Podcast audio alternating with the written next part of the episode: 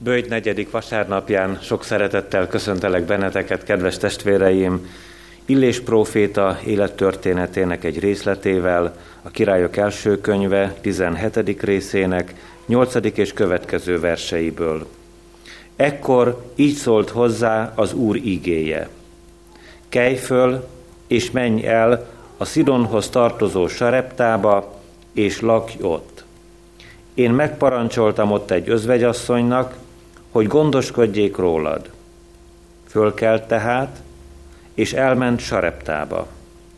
Amikor a város bejáratához érkezett, éppen ott volt egy özvegyasszony, aki fát szedegetett. Oda kiáltott neki, és ezt mondta. Hoz nekem egy kis vizet valamilyen edényben, hadd igyam. Amikor az elment, hogy vizet hozzon, utána kiáltott, és ezt mondta. Hoz nekem egy falat kenyeret is magaddal. De az asszony így felelt. A te Istenedre, az élő úrra mondom, hogy nincs honnan vennem. Csak egy marék liszt van a fazekamban, és egy kevés olaj a korsomban. Éppen most szedegetek pár darab fát, hogy hazamenve ételt készítsek magamnak és a fiamnak. Ha azt megesszük, azután meghalunk. Illés azonban ezt mondta neki, ne félj, csak menj és tégy úgy, ahogyan mondtad. De előbb készíts belőle egy kis lepényt, és hozd ki nekem.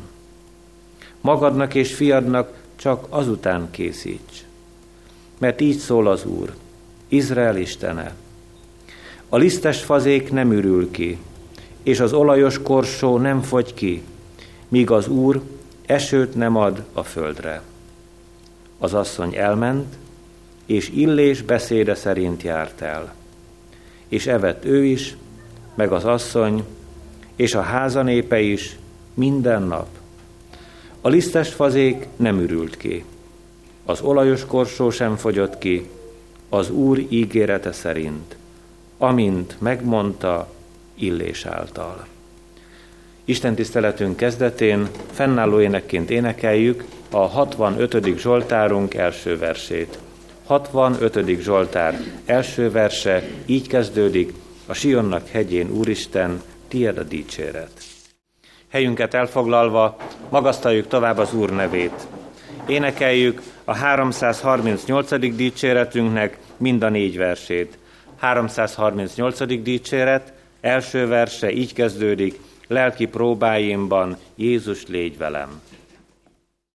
Kegyelem nékünk és békesség Istentől, ami atyánktól, és az Úr Jézus Krisztustól. Amen.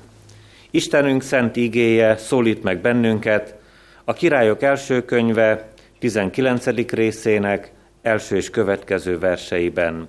Illés próféta élettörténetének egy másik részletét halljuk. A királyok első könyve, 19. rész, első és következő verseiből. Amikor Akháb elmondta Jezabelnek mindazt, amit Illés tett, és hogy a profétákat megölte karddal, Jezabel követeket küldött Illéshez ezzel az üzenettel.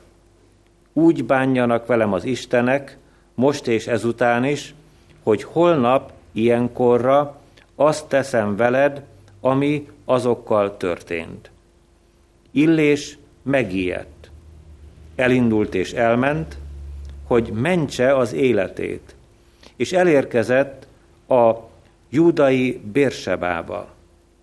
Legényét otthagyta, ő pedig elment a pusztába, egy napi járóföldre.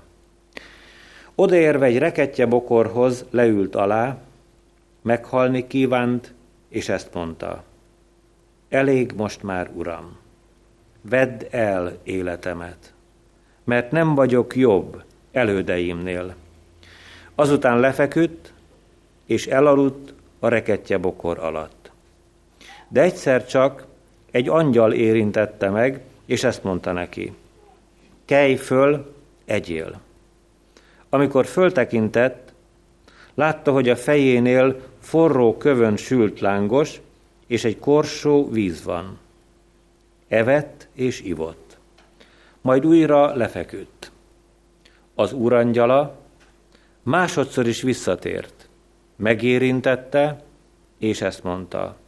Kelj föl, egyél, mert erőt felett való út áll előtted.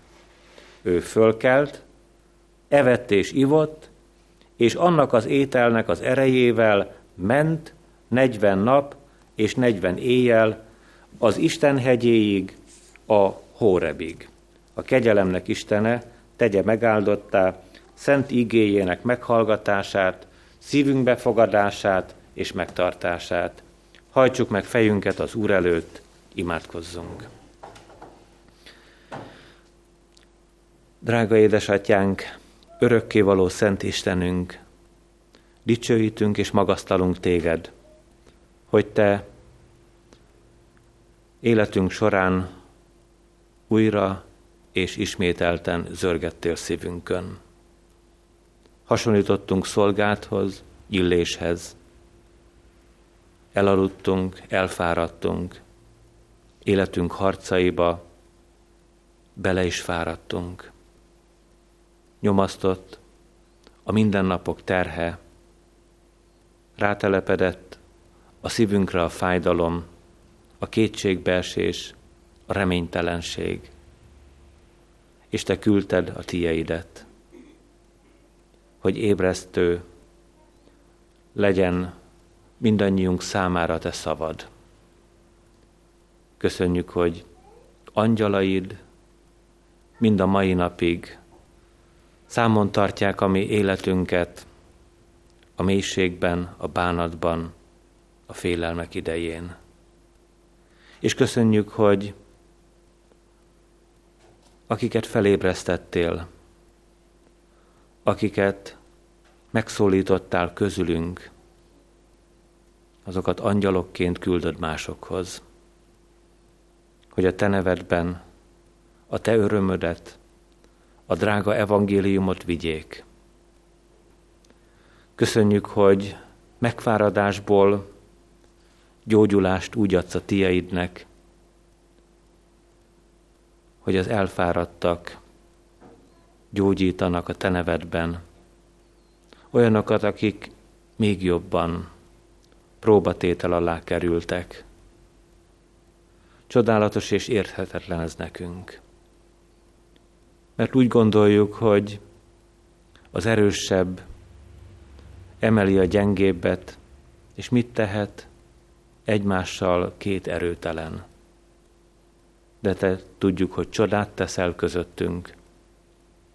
Az erőtlen erejét megsokasítod, hogy ajándékozó lehessen a tekintseidből másoknak. Ezért van most is reménységünk, hogy mi veled elindulva tehetünk jót testvéreinkkel, az emberekkel, tereját figyelve, életkérdéseket tudunk megoldani, de a megoldást tudjuk. Nálad van, csak rajtunk keresztül áramlik testvéreink felé. Úgy szeretnénk jobb, élesebb, tisztább eszközeid lenni. Bocsáss meg, amikor tombák a füleink a hallásra, meghomályosodnak a mi szemeink, hogy azt az útat látnánk, amit te kijelöltél.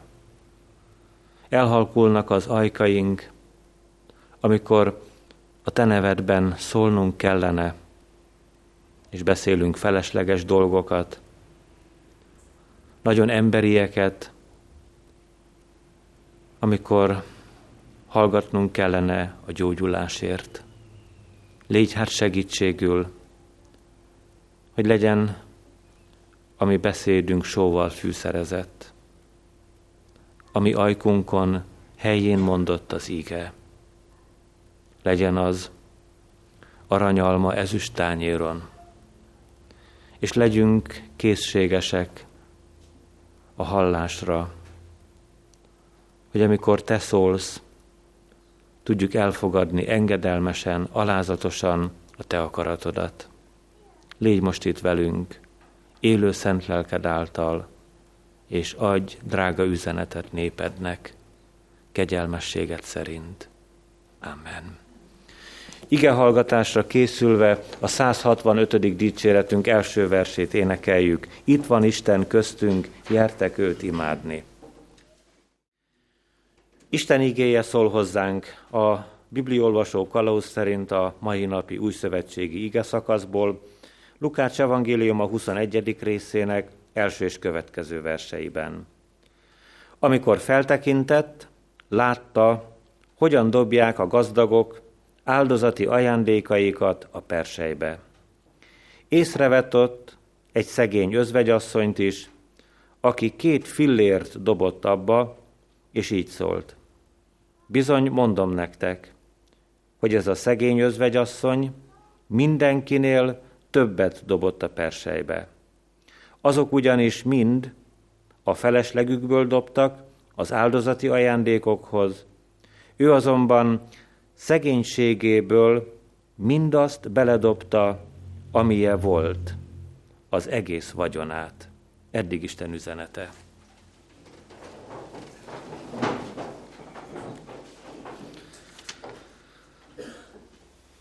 Kedves testvéreim, ritkán szoktam vasárnapi istentiszteleteken a bibliolvasó kalauz alapján választani Isten igéjét. Most mégis annyira megrendített engem az özvegyasszony két fillérjéről szóló történet, hogy Isten lelkét kérve ezt a drága gondolatsort szeretném hozni ezen a délelőttön, bőjt negyedik vasárnapján, épülésünkre, lelki gazdagodásunkra. Kézenfekvő és egyszerű volna beszélni arról, hogy milyen módon adakozzon a gyülekezet. Mégis az Úr szent lelke engem arra indított, hogy nézzük meg közelebbről ennek az asszonynak nem az adakozását csak, hanem a lelkületét, a szíve indítékát, azt a csodálatos tényt, hogy ő mindenét odaadta amilyen volt. Az Úr Jézus ezt értékelte, és azt mondta róla, hogy mindenkinél többet adott. És amikor ezt a kifejezést használta az Úr, azt is tudtunkra szeretné adni, hogy az életét adta oda ez az asszony. Nyilván az egzisztenciáját is, a holnapot, a jövőjét úgy tette oda Isten kezébe, hogy magát nem biztosította, hanem a falat kenyeret, az éh halál elől való megmenekedést Istenre bízta. Így most ezen a délelőttön nem csak róla, hanem három bőjtölőről beszélünk pontosan.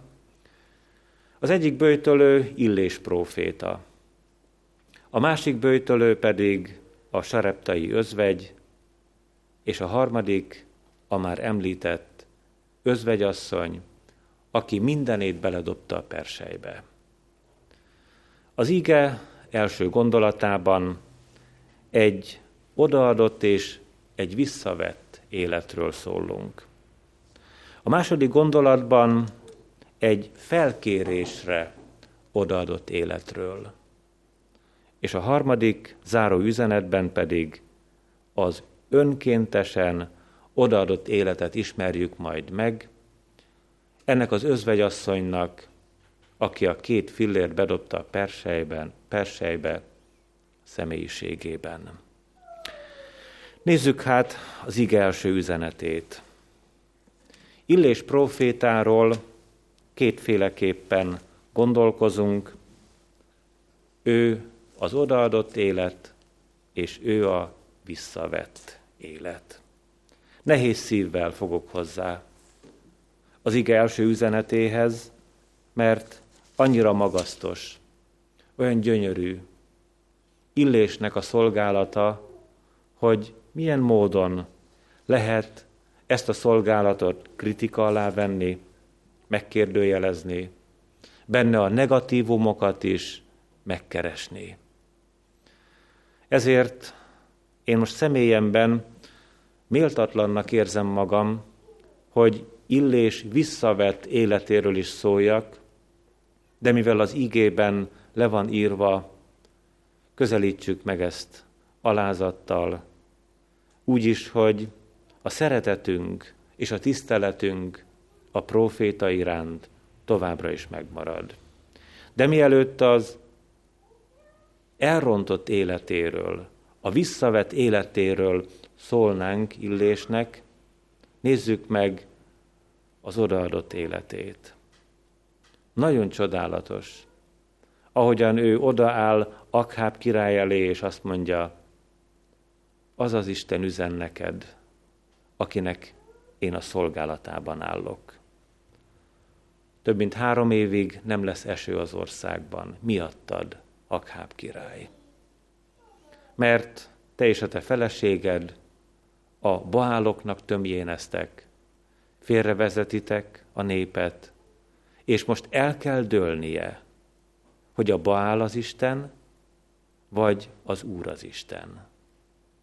És oda is áll Illés próféta a nép elé, és azt mondja, meddig sántikáltok kétfelé. Ha az Úr az Isten, kövessétek őt, ha a Baál az Isten, kövessétek azt. És megkezdődik a Kármel-hegyi istenítélet, amit nagyobb részt mindannyian tudunk, miként a 450 Baálpap elkészíti oltárát, Illés is elkészíti oltárát. Egyikük sem tehet rá tüzet, nem gyújthat alá, hanem kiki a saját istenétől kell, hogy kérjen tüzet. A bálpapoknak ez nem sikerül, Illés oltárát pedig fenségesen meggyújtja a mindenható Isten. És ekkor következik be, hogy Illés parancsára 450 Baálpapot végeznek ki azon a napon. Nagyon mozgalmas, rendkívüli feszültségekkel, tragédiákkal és félelmekkel teli történet az, amit Illés életútján szemlélünk. És már is itt vagyunk, annál az üzenetnél, ami számunkra is mérték lehet. Egy odaadott élet, Isten kezébe, az Isten szolgálatára kiszolgáltatott élet, amely életet most üldöznek. Akháb király a katonáival kutat ezután az ember után. Ha elkapja illést, akkor szörnyű büntetés lesz a vége. De aki odaadja az életét az Úr kezébe, azt Isten elrejti. Azt mondja Illésnek a mindenható, hogy menj a Kérit patakjához, ott Akháb nem talál meg téged. Gondoskodik ott őróla az Isten. Reggel és este húst és kenyeret ad neki, és ha közelebbről megnézzük, az a déli ennivaló kimarad. Ez is egyfajta szerényebb bőjt, és aztán pedig sareptába, egy özvegyasszonyhoz küldi őt az Isten. Az odaadott életnek a jellemzőit szeretnénk gyorsan megnézni Illés személyiségében. Az odaadott élet engedelmes. Nem vitázik az Istennel, hogy miért a kérit patakjához, és miért sareptába. Az odaadott élet biztonságban van. Tudja, hogy gondoskodik róla az Isten, és az számára elég. Aztán az odaadott élet nem keseredik el. Itt még ebben a lelki állapotában Illés úgy van előttünk, mint aki felvillanyozott profétája az Úrnak. nagyon helyén van. Tudja, hogy mit kell tennie. Végzi a feladatát, a szolgálatát hűségesen és nagy szeretettel. Elindul az Úr szavára, Sarepta felé is. És most megnézzük az Úr kezéből visszavett életet. Előjáróban szeretném elmondani, hogy a hívő embernek az életútja nem egy kicsiszolt, nem egy fenséges, és nem mindig irigylésre méltó, teli lehetőségekkel működő út, hanem lehetnek mélységek, lehetnek szakadékok, kerülhet Isten gyermeke is különös gyötrelembe, nagyon nehéz helyzetbe. És ilyenkor át kell gondolni, hogy mit is csináljunk a magunk életével. Illés bizony ebben a helyzetében, amikor már nem csak Akháb király üldözi, hanem Jezabel királynő rossz lépést tett. Visszavette az életét Isten kezéből. És itt is meg fogjuk nézni a jellemzőket. Az Úr Jézus ezt a fajta életet a sziklás talajhoz hasonlítja a magvető példázatában, miszerint ha a magvacska sziklás földre hullik, azonnal kikél, mert kevés földje van. De a napnak a forrósága megsüti a gyönyörű kis növényt, és hamarosan elpusztul. És amikor kérdezik az urat az ő tanítványai, hogy mit jelent a példázatnak ez a részlete, akkor elmagyarázza. Akinek az élete olyan, mint a sziklás földbe hullott mag, az a megpróbáltatás idején, az üldöztetés, a háborgatás idején megtántorodik. Megtelik a szíve félelemmel, nem fog tudni gyümölcsöt hozni. Márpedig, kedves testvéreim, a hívő ember életében megpróbáltatás van. Most aztán nézzük meg Illés életében és a magunk életében is. Mit teszünk ilyen nehéz helyzetben? Illés megijedt, mert a fenyegetés nagyon valóságos. Elég nehéz helyzetben vagyunk azért, mert nem éltünk meg ilyet.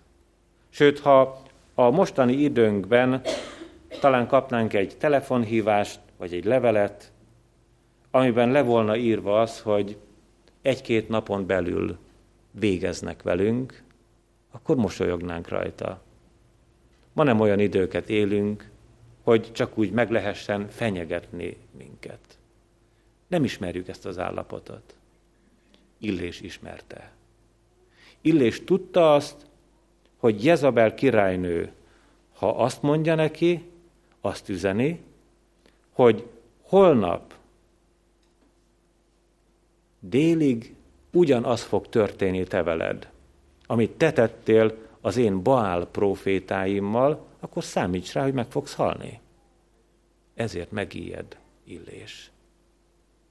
És kiveszi a kezét az Isten kezéből. Visszaveszi az életét az Isten oltalmából. Elindul, írja az ige, hogy mentse az életét. Pedig nem neki kellene mentenie, van megmentőnk. Mi, az új szövetség népe ismerjük a drága megmentőt, ami megváltónkat, az Úr Jézus Krisztust. És Illés is tudhatná, hogy Isten még ebben a helyzetben is, Jezabel fenyegetése idején is gondoskodik róla, de ő most másképpen tervezi. Maga akarja megmenteni magát. Mi lesz ebből? Nagy baj lesz. Olyat hallunk az ígében, hogy elkezd futni, még a szolgáját is egy másik helyen hagyja, most már teljesen egyedül van, és a reketje bokornál, ami állítólag három méter magasra és meg tud nőni, meghalni kíván. Hát azt nem tudom, hogy valamennyien éltünk-e meg ilyen lelki állapotot. Azt mondják, akik ezzel foglalkoznak, hogy elég rövid ideig kell eltölteni a földi életünket, talán 15-20 évig, hogy megélje ezt a helyzetet az ember, amikor meg akar halni. Szokták mondani, hogy a tinédzserek is néha-néha meg akarnak halni. Aztán, amikor már az életünknek egy részét eltöltöttük, szintén lehetnek olyan lelki fájdalmak az életünkben, amikor azt mondjuk, hogy nincs értelme. Miért? Kiért küzdjek én? Vajon a holnap hozhat-e még valamit? Illés meghalni kívánt. És ebben az összeomlott állapotában keservesen elaludt a reke, reketje bokor alatt. És itt történt valami nagyszerű dolog, hogyha az Isten fejével és az Isten szívével gondolkoznánk emberi módon, akkor mi azt mondanánk, hogy menjen a dolgára, menjen a sorsára. Kivette az életét az én kezemből, kihúzta a kezét az én kezemből, lássuk, nézzük meg, mire megy egyedül. De Isten nem ember, hogy védkezzék. Isten nem ember, hogy emberi módon gondolkozzék, hanem elküldi az ő angyalát. És ezt az alvó, az életét saját maga módján megmenteni kívánó embert felébreszti. Kétszer ébreszti fel. És amikor az angyal azt mondja, hogy illés, ébredj, egyél és igyál. És illés felébredve látja, hogy a fejénél ott van egy korsó víz és egy kis lepény. Egy kis darabka kenyér, akkor elfogyasztja és újra elalszik. És aztán megint felébreszti az angyal. Milyen nagy különbség van, kedves testvéreim, az ébredés és az ébresztés között. Ha bennünket minden reggel fel kellene ébreszteni, az valami nagy bajt sejtetne. Amíg gyermekek a gyermekek, addig szoktuk ébreszteni őket, mert azt mondjuk hadaludjanak. De a felnőtt embernek tudnia kell magától is felébredni. Aki viszont lelki fájdalmaiban szenved, az összeomlott életű ember igényli azt, hogy felébresszék. És Illés ilyen helyzetben van. Őt ébreszteni kell. Visszaemlékszem arra az időszakra, amikor kezdtem Debrecenben a Teológiai Akadémiát, előtte egy pár héttel volt a vakbél műtétem, és nehezen ébresztettek fel. Az ápolónők később elmondták, hogy csak úgy, ébresztem fel, úgy ébredtem fel, hogy erősen megpofoztak. Amikor aztán magamhoz tértem, akkor már nem volt semmi baj. Van ám ez így, hogy az ébredés nem megy magától, és ébreszteni kell a lelkileg alvókat, akik kivették az életüket az Isten kezéből, pedig már ott voltak, pedig már szolgálták őt, pedig a szívükből szerették, pedig a fő foglalkozásuk szerint az Úr profétái voltak. És egyszer mélyre zuhantak. Mert itt történetesen illést halálosan megfenyegették, és hogy mi velünk, mikor, mi történhet, hogy mélyen elaludjunk a magunk szomorúságába, bűneibe és keserveibe, nem kell feltétlenül bennünket megfenyegetni. Lehet, hogy más módszere is van a sátánnak arra, hogy bennünket altasson. De illésről gondoskodott az Úr, hogy felébredjen.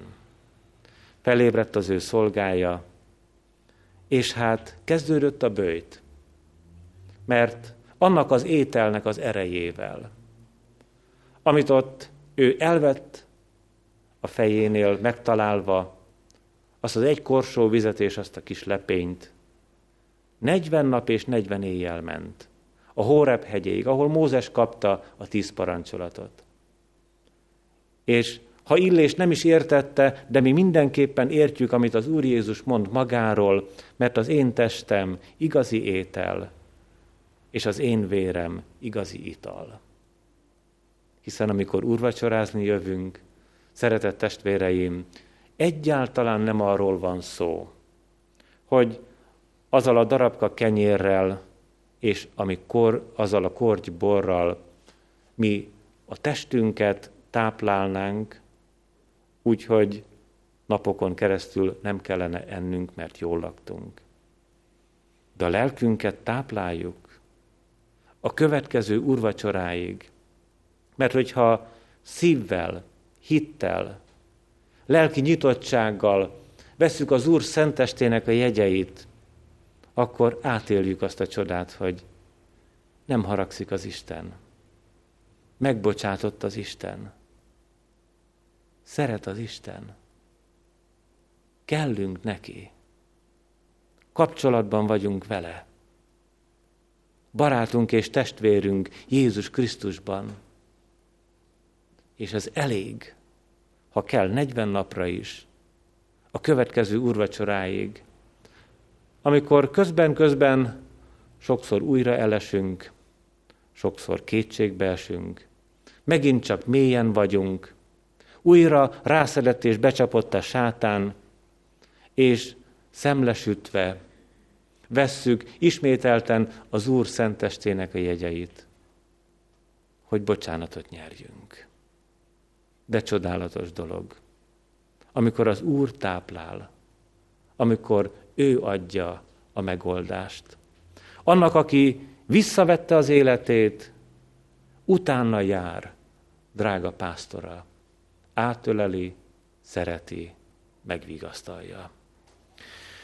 Beszéljünk a felkérésre odaadott életről az ige második gondolatában, és itt a sareptai özvegy jelenik meg előttünk.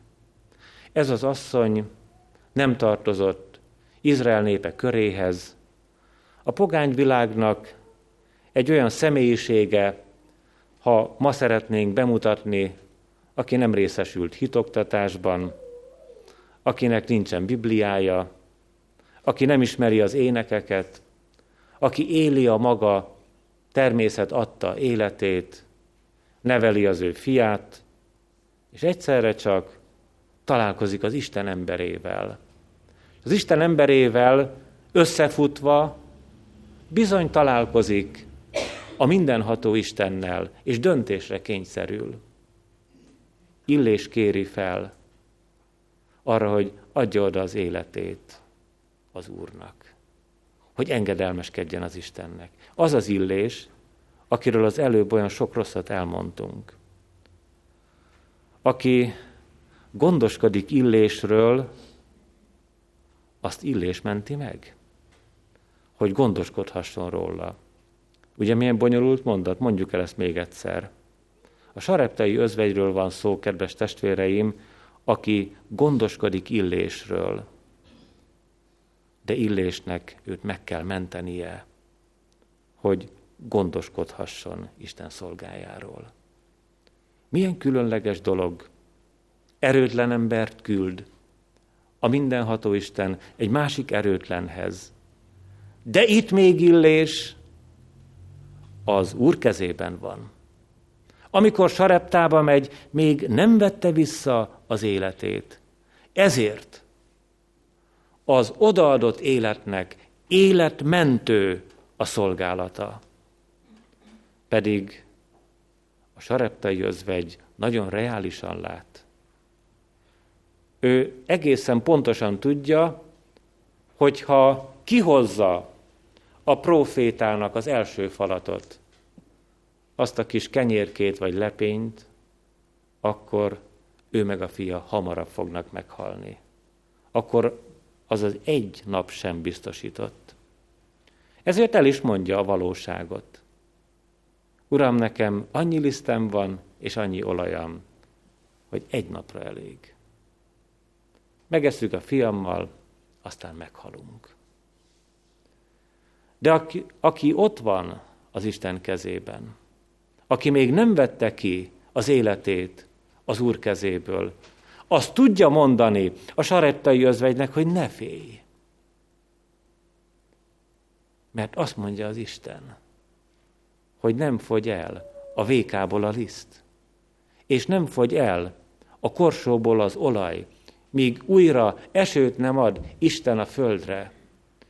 Ne félj, sarettai özvegy, de először nekem süss egy darab kenyeret. És azután a fiadnak és magadnak. Nagyon fontos ez a sorrend.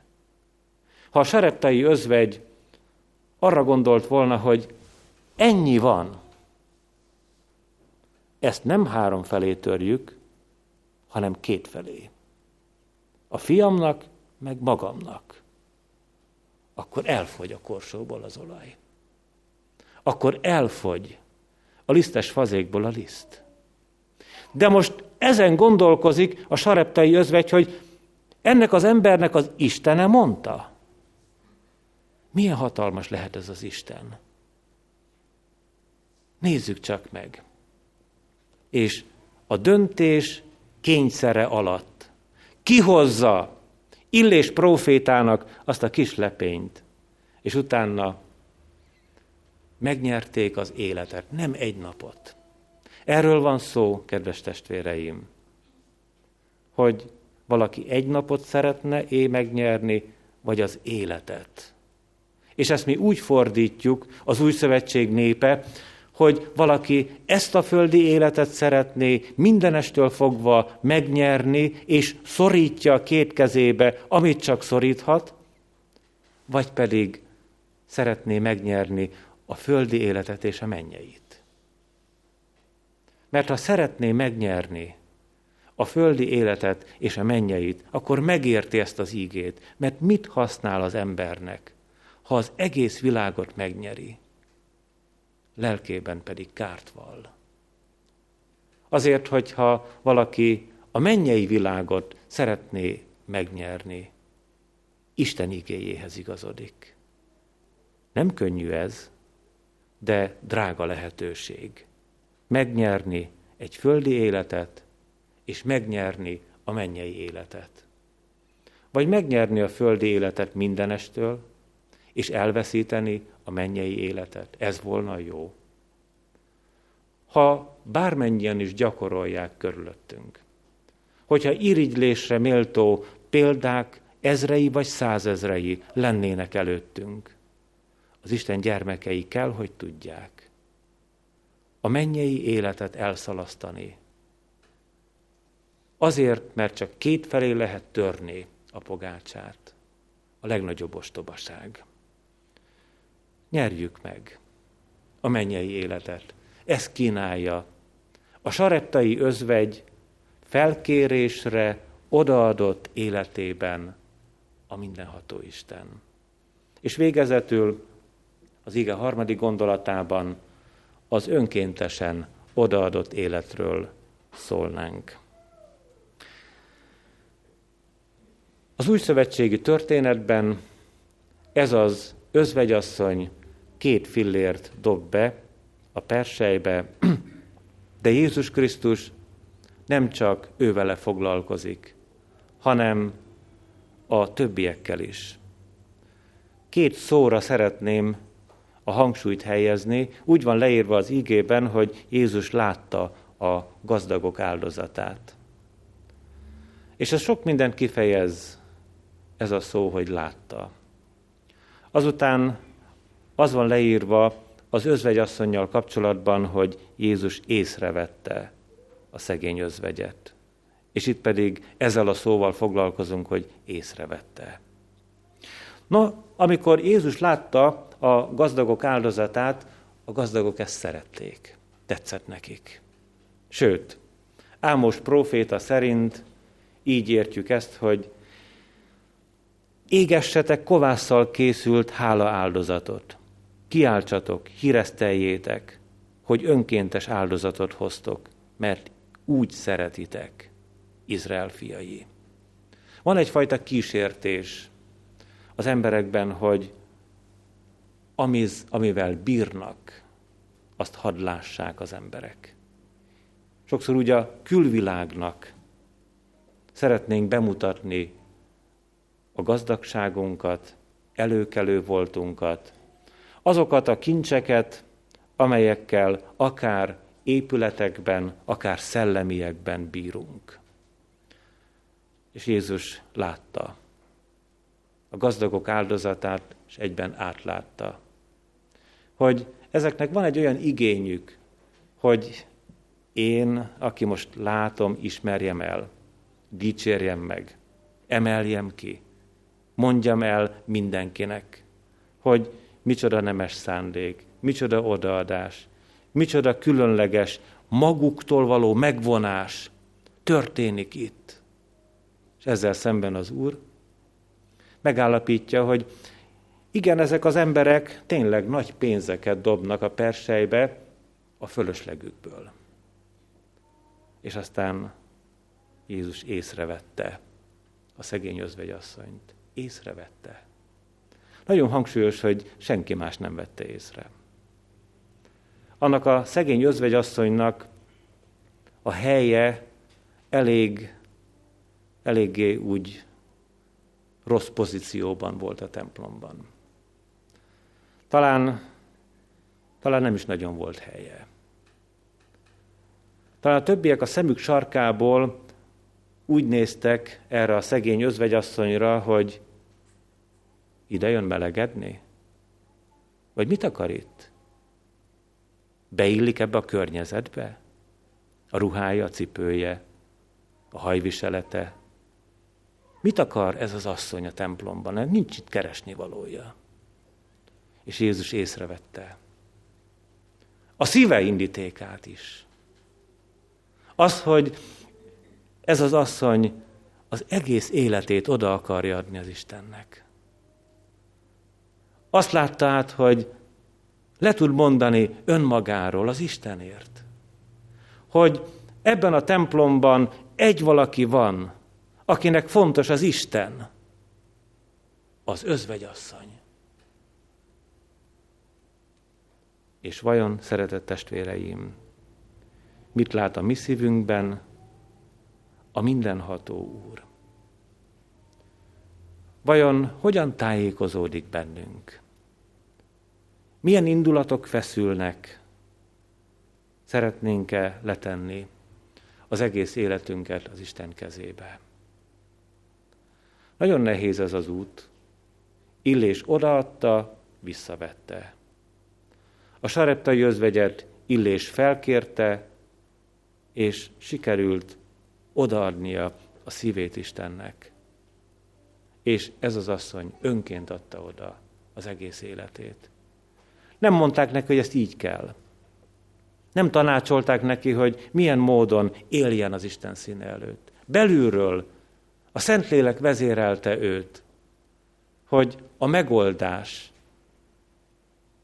a testi életére, a lelki életére, a holnapjára, a jövőjére, a földre és a mennyre Istennél van. Bárha tudnánk, mi magunk is, hogy mindenre van megoldás a Krisztusban. Hogy végre feladnánk a magunk megoldásait. Hogy végre ne lennének túl reális gondolataink és ötleteink, hogy mi mire elég. Hanem reménységgel, boldogan, örvendezve tennénk oda az életünket az Isten kezébe. Ő megoldja, ő szabadít, ő boldoggá tesz, ő széppé teszi az útat, ő reménységet ad, akkor is, hogyha valami nagyon rosszat és nehezet mondanak nekünk, emberek, orvosok, kórházakban, vagy odahaza, szeretteink körében, a családban, vagy a munkahelyen, vagy bárhol, ahol emberi kapcsolatok ütköznek, van megoldás az Istennél. Mindig van megoldás. És csak nála van megoldás. Amen. Válaszoljunk az íge üzenetére két énekkel. Először a 165. énekünknek a hatodik versét énekeljük, majd a két héttel ezelőtt tanult éneket keressük meg, igéje szól, igéje hív. Először a 165. énekünknek a hatodik versét énekeljük. Jöjj és lakozz bennem, hadd legyen már ittlen, templomoddá szívem, lelkem. Imádkozzunk!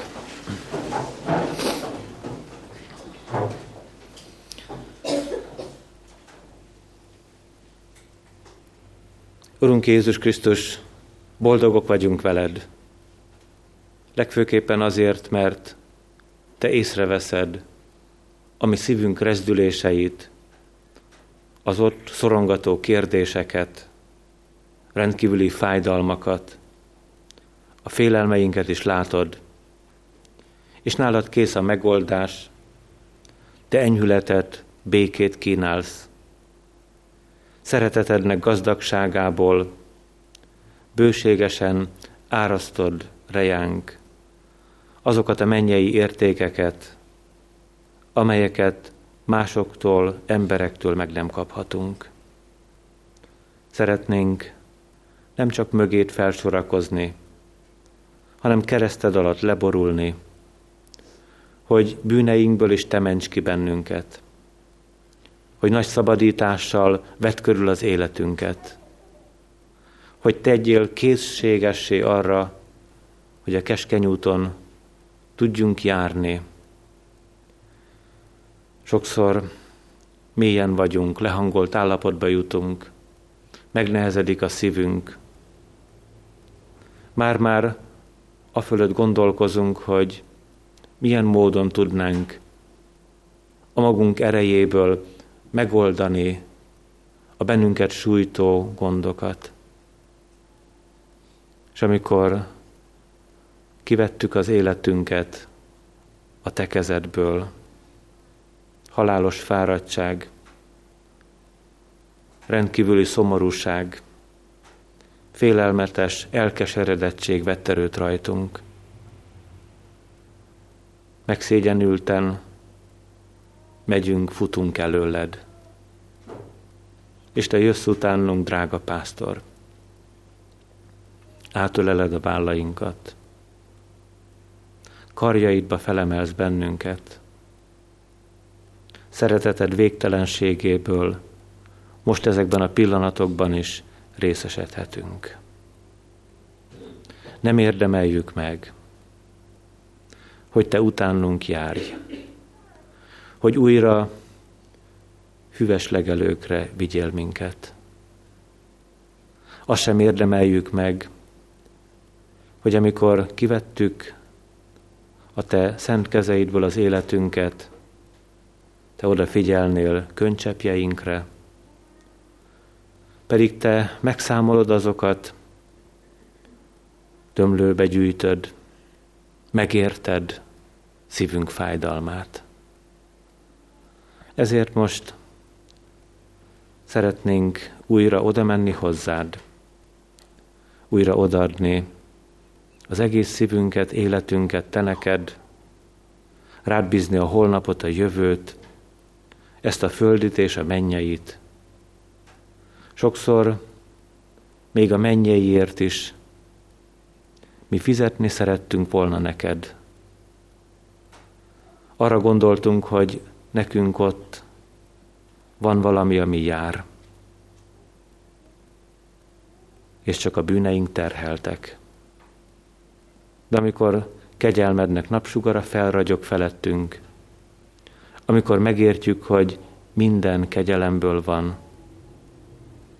akkor újra boldog a szívünk, akkor újra megtelik reménységgel, örvendezéssel, és a szánk is neved dicséretével, vidámsággal áldott légy, hogy ennyire szeretsz. Betegen is, lelki küzdelmekkel is, sokféle bajjal mehetünk Te hozzád. És kérünk is azokért a testvéreinkért, akik ezek miatt nem lehetnek itt. Kórházakban vannak, vagy elszakítottan, magányosan élik földi vándorútjukat, légy drága társuk, oltalmuk, vigasztalójuk, bátorítójuk. Adj megoldásokat azokban a helyzetekben, ahol mi nem találunk megoldást. És adj alázatot és bölcsességet, hogy kezedből elvegyük kincseidet. Hallgass meg könyörgésünkben, szent lelked által. Amen. Együtt mondjuk el Jézus Krisztus imádságát. Mi, atyánk, ki vagy a mennyekben, szenteltessék meg a te neved, jöjjön el a te országod, legyen meg a te akaratod, mint a mennyben, úgy a földön is. Ami mindennapi kenyerünket add meg nékünk ma, és bocsásd meg a mi védkeinket, miképpen mi is megbocsátunk az ellenünk védkezőknek. És ne vigy minket kísértésbe, de szabadíts meg minket a gonosztól, mert tied az ország, a hatalom és a dicsőség mind örökké. Amen. Hirdetem az adakozás lehetőségét, tudván, hogy a jókedvű adakozót szereti az Isten. Foglaljuk el helyünket, és hallgassuk meg a hirdetéseket. Áldjon meg téged az Úr, és őrizzen meg téged. Ragyogtassa rád orcáját az Úr, és könyörüljön rajtad. Fordítsa feléd orcáját az Úr, és adjon neked békességet. Amen.